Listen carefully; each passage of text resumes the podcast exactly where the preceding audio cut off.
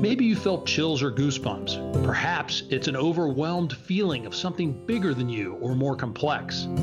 Whatever the feeling, God put the response in your soul as a reminder of His presence, power, and glory. It's called awe, and He wants to remind us of it every day in many ways. Join us as we discover how God has used His awe to inspire others to follow Him deeper in their lives. So, when you think of the book of Ezekiel, what's the first thing that comes to mind? For most of us, it's the dry bones. And it's easy to connect that to Israel because that's the original people that it was delivered to. But does it have any meaning for us? Does the book of Ezekiel have any meaning for us? Well, the answer to that is a giant yes. And we're fortunate today to have author and speaker and Bible study creator Erica Wiggenhorn on the line. And she's going to tell us how this book matters to us today in a very, very positive and personal way and what it can mean to us. So, without further ado, we're going to, for the third time on our show, fortunate to have her, Erica Wiggenhorn. Thank you for being on In Awe by Bruce. Thanks for having me. It's good to be back, Bruce. Oh, it's, it's great to have you. And um, I'm just going to dive right into it because uh, this is an exciting book for me. It's one of my favorite. Tell me, what made you jump from doing some things that you were doing in the New Testament? Going back to this Old Testament book, what what all of a sudden hit you that said, "Here's a book that I think needs to be done"? First of all, Bruce, I, I kind of have to chuckle because I'm pretty sure you're the first person I've met who says, I love the book of Ezekiel. Most people are like, Ezekiel, I can't even understand that book. What in the world is happening on those pages? Yeah, uh, yeah. That's the general reaction I get. And to be honest, uh, being the big Bible nerd that I am, that was what really drew me to the book initially. Is when I'm reading these pages, I'm thinking, what in heaven's name is happening here? And what is God trying to tell us? Us in these crazy visions and word pictures, you know, that Ezekiel is acting out. It's like the craziest game of charades you've ever seen. Mm-hmm. So that was really what drew me to the book initially. Yeah. And as I got into it, what I began to see was this theme of revival and over and over how God is saying, Come alive, come alive, turn to me and live, turn to me and live. And I was so intrigued by that. And so I just kept diving in deeper and deeper. And I also noticed this this pattern that we're just hearing a whole lot about revival. I feel like I'm hearing people talk about revival more in the last couple of years than I've ever really heard people talk about it in my lifetime. And so I was really curious, you know, when people are saying we need a revival, we need revival, I'm praying for revival. What what what do they mean by that? And so I asked my online devotional community that I email out every week. And I said, hey guys, you know, when you think about revival or you think about revival in your own personal life, what is that? What would that look like for you? Mm. And there were two main themes that emerged uh, uh-huh. in that discussion. And the first main theme that emerged was, and I sent this out to about 10,000 people, so a good number of people, and several hundred answered me back. And they said, the main thing for me, revival would look like learning how to pray regularly and pray powerfully. Um, I want to mm. learn how to be a mighty prayer warrior. That would be what revival would look like for me. Is just learning how to ha- be in constant communication with God. Mm. And I'm like, okay, I get that. Uh, that's a hard one for me too. Yeah. And second thing that people said over and over was, I want to be more sensitive to the direction of the Holy Spirit in my life. I don't really know how to engage with that member of the triune God the way I do with God the Father or with Jesus. And I got that too because growing up in the denomination that I did, we didn't really ever talk about the Holy Spirit. And if we mm. did, we called him the Holy Ghost. And so, the, yeah. you know, I didn't learn a whole lot about the Holy Spirit in my church experience. And so, one of the things that I did in an unexpected revival, besides just going through Ezekiel's prophecies, is I spent an entire week of the study diving into and connecting with the Holy Spirit and all mm. that Jesus said about the Holy Spirit, what he said he was being sent for, what he promised he would do, how we interact with him as New Testament believers today, what his role is in kingdom purposes and in our lives individually and collectively. So we end up spending a whole week just connecting with the Holy Spirit, which is really a big, big part of revival. And then obviously that goes back to the first thing prayer. That's how we connect with the Holy Spirit is mm. prayer. That's great. Those are two great themes because very powerful for all of us. You know, I, I same thing. The discipline of prayer sometimes escapes me, and it's one of those things God keeps bringing me back to as you were saying, you, you read Ezekiel and you see him acting out all these things God has him doing. And it does look a little strange, but it definitely has a point. So now bring us into that getting you started and the two things that that are kind of the themes. How do you tie those into the books and what Ezekiel is saying and doing? Because there's obviously a lot of experience with him with praying. He's down by the river crying while he's praying, and then God shows us some amazing visions with the temple and, and everything else. How do you tie all this in to help us be revived? There's a phrase that God repeats, uh, uh some variation thereof. He says it 50 times throughout Ezekiel's prophecies. And essentially what it is is then you will know that I am the Lord. And he mm. repeats that over and over and over to his people. And if we read it like God saying, well, you know, then I'm going to show you who's in charge here. I'm going to show you who God is. You know, if we read it in that tone, we miss God's heartbeat entirely. Mm. Because when God is saying, then you will know that I am the Lord, the two Hebrew words that he's using there, that know is the word yada. And it's a word of total intimacy and oneness. It's the same word when we talk about a husband first knowing his wife on their mm. wedding night nothing hidden between them, complete and total togetherness. So God is saying, then you will know me like that. And then the Lord that he uses, that's the word Yahweh. And the essence of what God's name Yahweh means is I am the God who creates and enters relationship. And so, what God is saying over 50 times through all of these crazy prophecies and word pictures is then you will know fully and experientially what it is to be in relationship with me.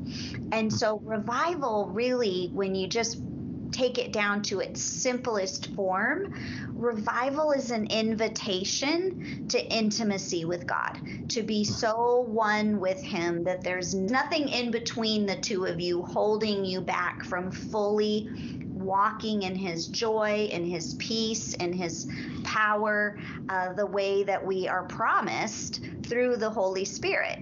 Wow.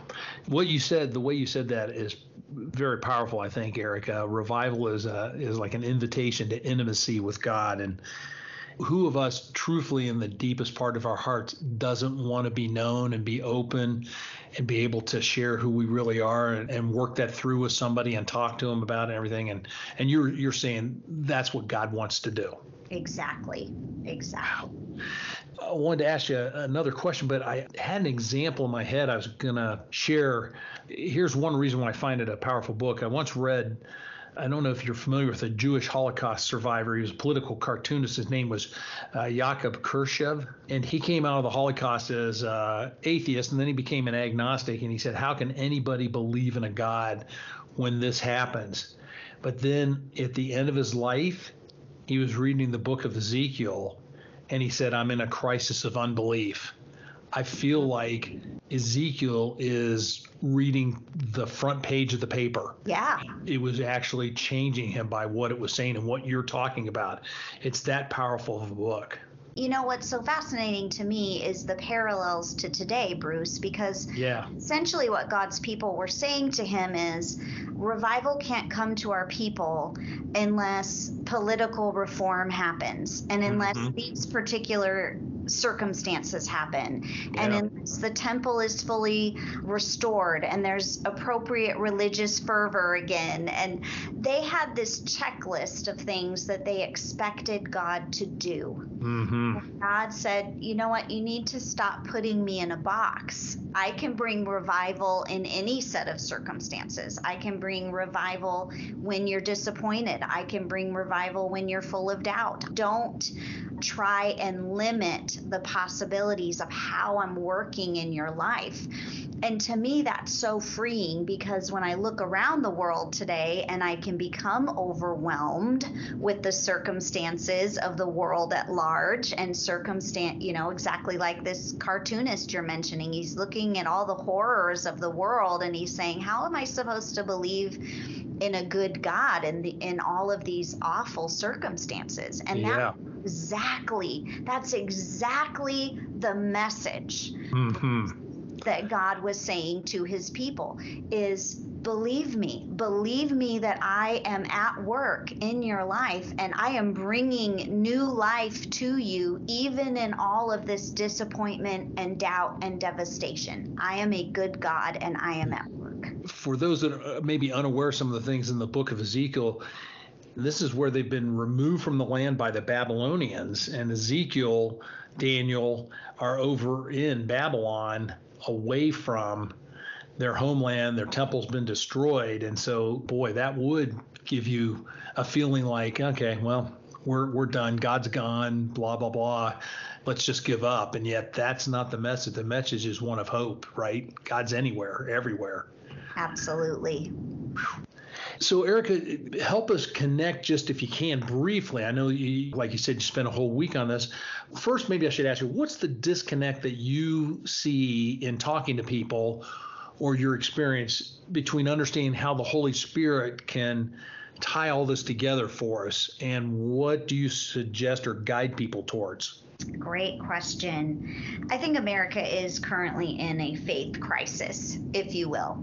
I'm going to just tell you a quick two minute story, Bruce, that I think yeah. illustrates why I think we're in a faith crisis. But when my children were really small, we lived in Michigan. And so in the winter, to burn some energy, we would go to the shopping mall. And inside the shopping malls, they would have these indoor playgrounds because we couldn't play outside.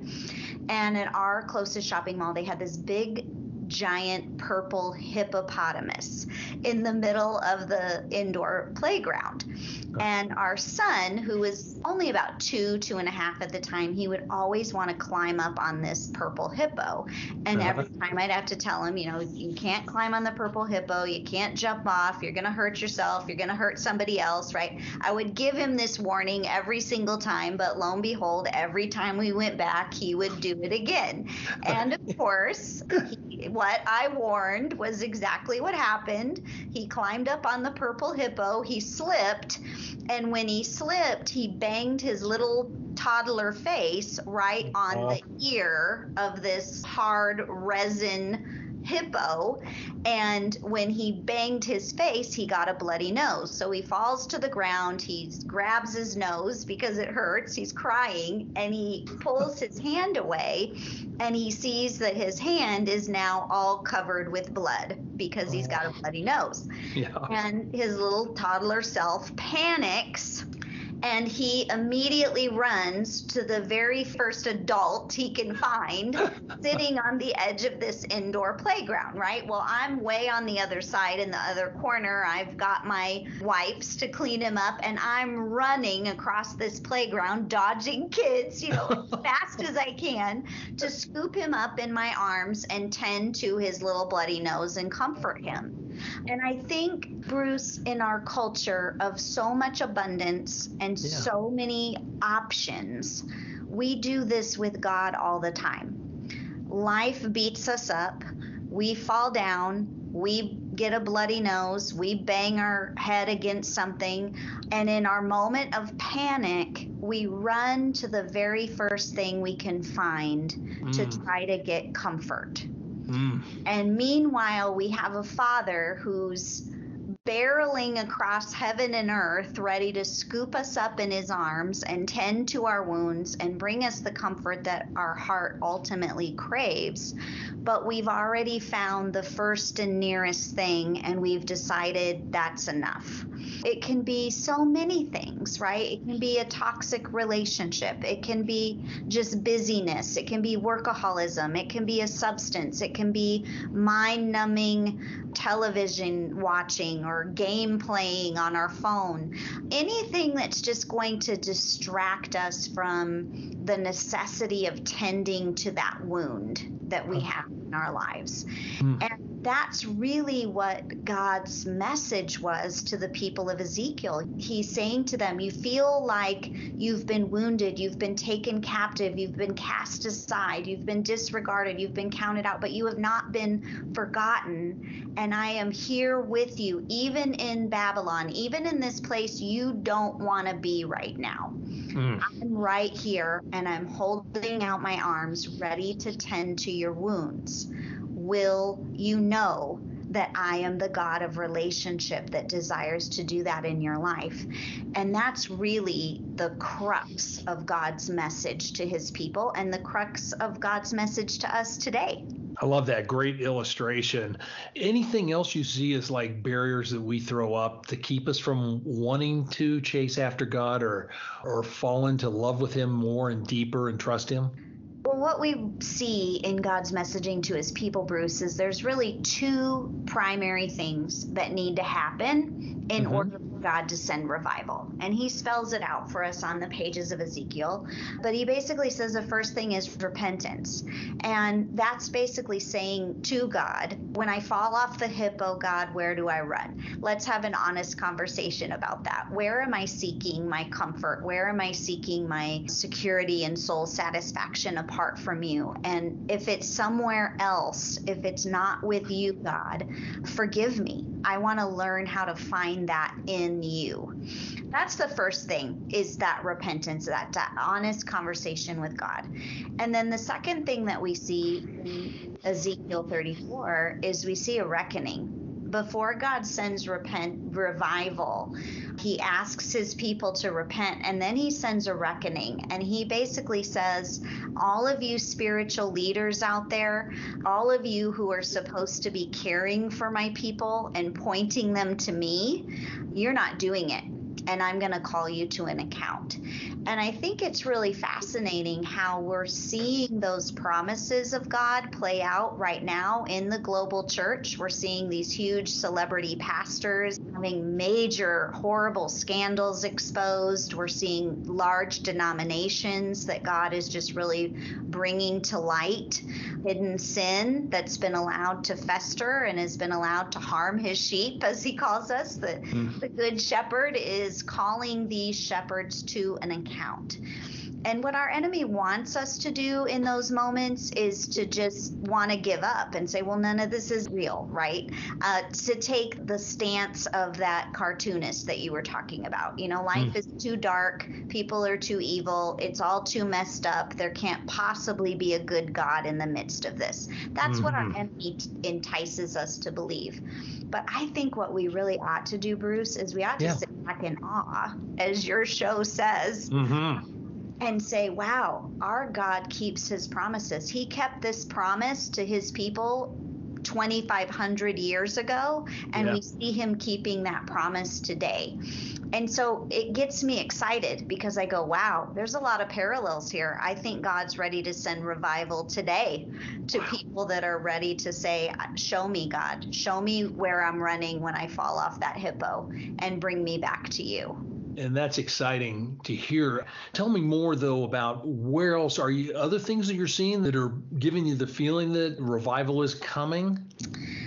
I think revival is coming because I think people have realized maybe more than they did before with the global pandemic that has happened. I mean, we have put our faith and trust in so many things, right? We've mm-hmm. put our faith and trust in the big C church, so in institutions. We've put our faith and trust in government. We've put our faith and trust in the economy. We've put our faith and trust in science, right? Mm. And over the last two years, what we've seen is man, science can't protect us, right? We had yeah. to shut the whole world down. Uh, the government can't protect us. People are saying, you know, we're headed towards a recession. Hopefully that's not true, but we're seeing instability in our government right now. We're seeing instability in the institution of the church right now. And so I think all of these things are God's way of of waking his people up, much like he was to the captives in Ezekiel, saying, No, I don't need all of these institutions. I don't need all of these prescribed ways for my spirit to move and to awaken and revive my people like you think I do. I'm God and there is no other. I'm God and there's none like me, like he says through Isaiah. And so, what we keep hearing God say over and over in the book of Ezekiel is turn to me and live, turn to me and live, come alive in the midst of the disappointment, in the midst of the doubt, in the midst of the devastation. Turn to me and live. I'm ready to do something entirely unexpected in your life if you mm. will come to me. My brain's going a bunch of different ways, but I, I wanted to say for, for those that are listening to this, if you're like me, you you can tell and you can hear a lot of wisdom coming from Erica from from her Bible studies, and it just is something that's exciting. And, and you look at and you, you go, "Wow, I wish I had that." Maybe you might be might be thinking that. Erica, part of it is is because you know you mentioned before you're a Bible nerd, and somebody may think, ah, I'm not a Bible nerd, but a lot of times we see people and we, ah, I wish I was there, but but it starts somewhere. It starts with something, and what can we do to kind of build that hunger or what are we missing out when we don't get into the the scriptures deeper than just you know reading a passage and then moving on I love that question. So, part of my story, Bruce, was I didn't come to know the Lord until I was older. And, mm.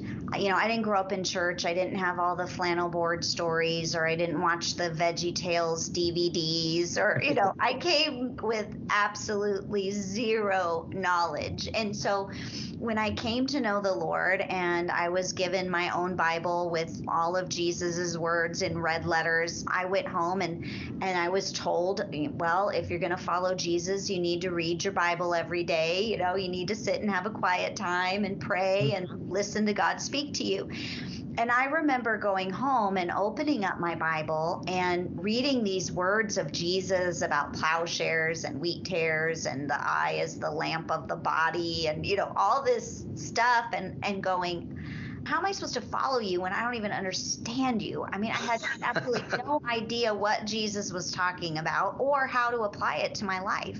And so reading the Bible for me, it was not this wonderful spiritual experience. I struggled to do it because I couldn't understand it. And so I called my pastor and I said, Could you recommend some resources, like maybe some commentaries, something, anything to help me make sense of these red letters because I am lost? and uh, so he did.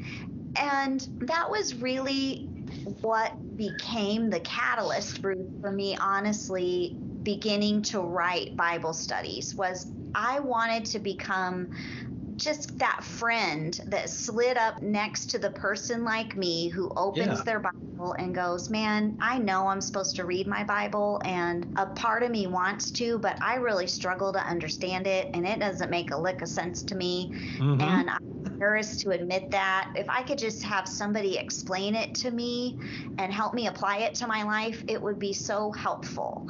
And so that was really my heart behind becoming a Bible study writer is I wanted to be that person for people like me. Yeah. help the scripture, break it down, How do you apply it? What does this mean for you in your day to day life when you're folding laundry in your laundry room or sitting at your desk on your computer at the office? What does this mean? How do we live it out? And, and why does it matter? How does it change me and how does it change the world? And so that's really the heart behind why I write Bible studies. It's neat what's what has happened because it is it's it's taken steps towards this and one of the things I pray when I get into the word is I, I look at that verse from 1 Peter 2 2, where he says, like newborn babes, long for the pure milk of the word, that mm-hmm. by it you may grow and respect your salvation. I may not understand it, but I'll try to always go, God, build inside of me a desire to long for your word like milk for a baby. Sure. Was there anything that you were surprised by when you got in and started reading through Ezekiel and studying it that kind of blew your mind or, or even helped alter it to, to write what you did? What really blew my mind about the Ezekiel was honestly, Bruce, it was something pretty personal like I said, I'm a Bible nerd. I love to dive into scripture. For me, it's almost like a big puzzle. I'm trying to take all these pieces and arrange to make a picture I can understand and I can hang in front of my heart and enjoy its beauty. And so when I dove into Ezekiel, I really felt like I do have an intimate relationship with God, right? Like I do crave his word and I do yeah. want to spend time with him and I do want to grow in my prayer life. Um, I really felt like, not in a spiritually arrogant way, but just in a way that I didn't feel like when I was falling off the hippo, I was running to other things. I really felt like, okay, I've reached this mile marker in my spiritual journey where I know, I know in my heart and in my head that it's God alone who's going to have the answers for my heart and for my soul.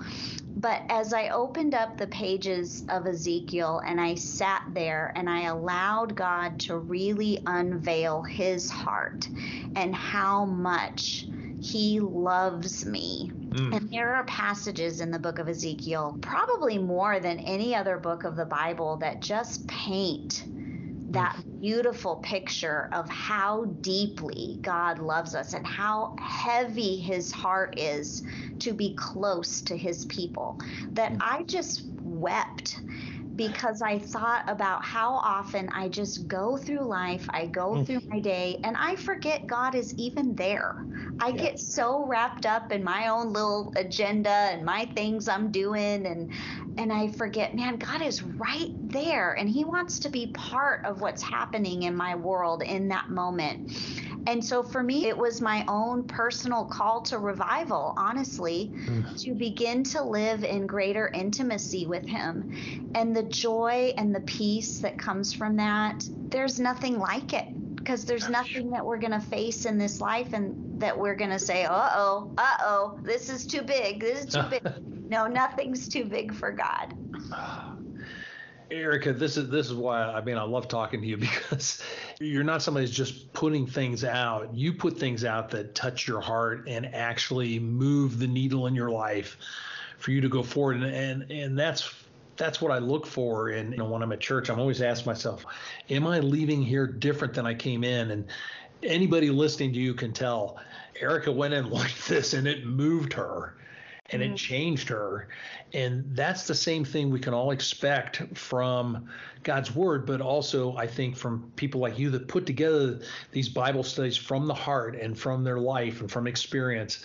Uh, that we can get into this and it will move us. So uh, it just tells you if you're you're listening, what a great study this is, and and I guess that leads me to just saying thank you so much for being on here and sharing your wisdom, being open and honest and authentic, and giving us some great illustrations. Well, thank you for having me. You know, the last thing I just want to mention, Bruce, for yeah. listeners, is you know, I said at the beginning, I talked about how people said, you know, I just want to learn how to pray.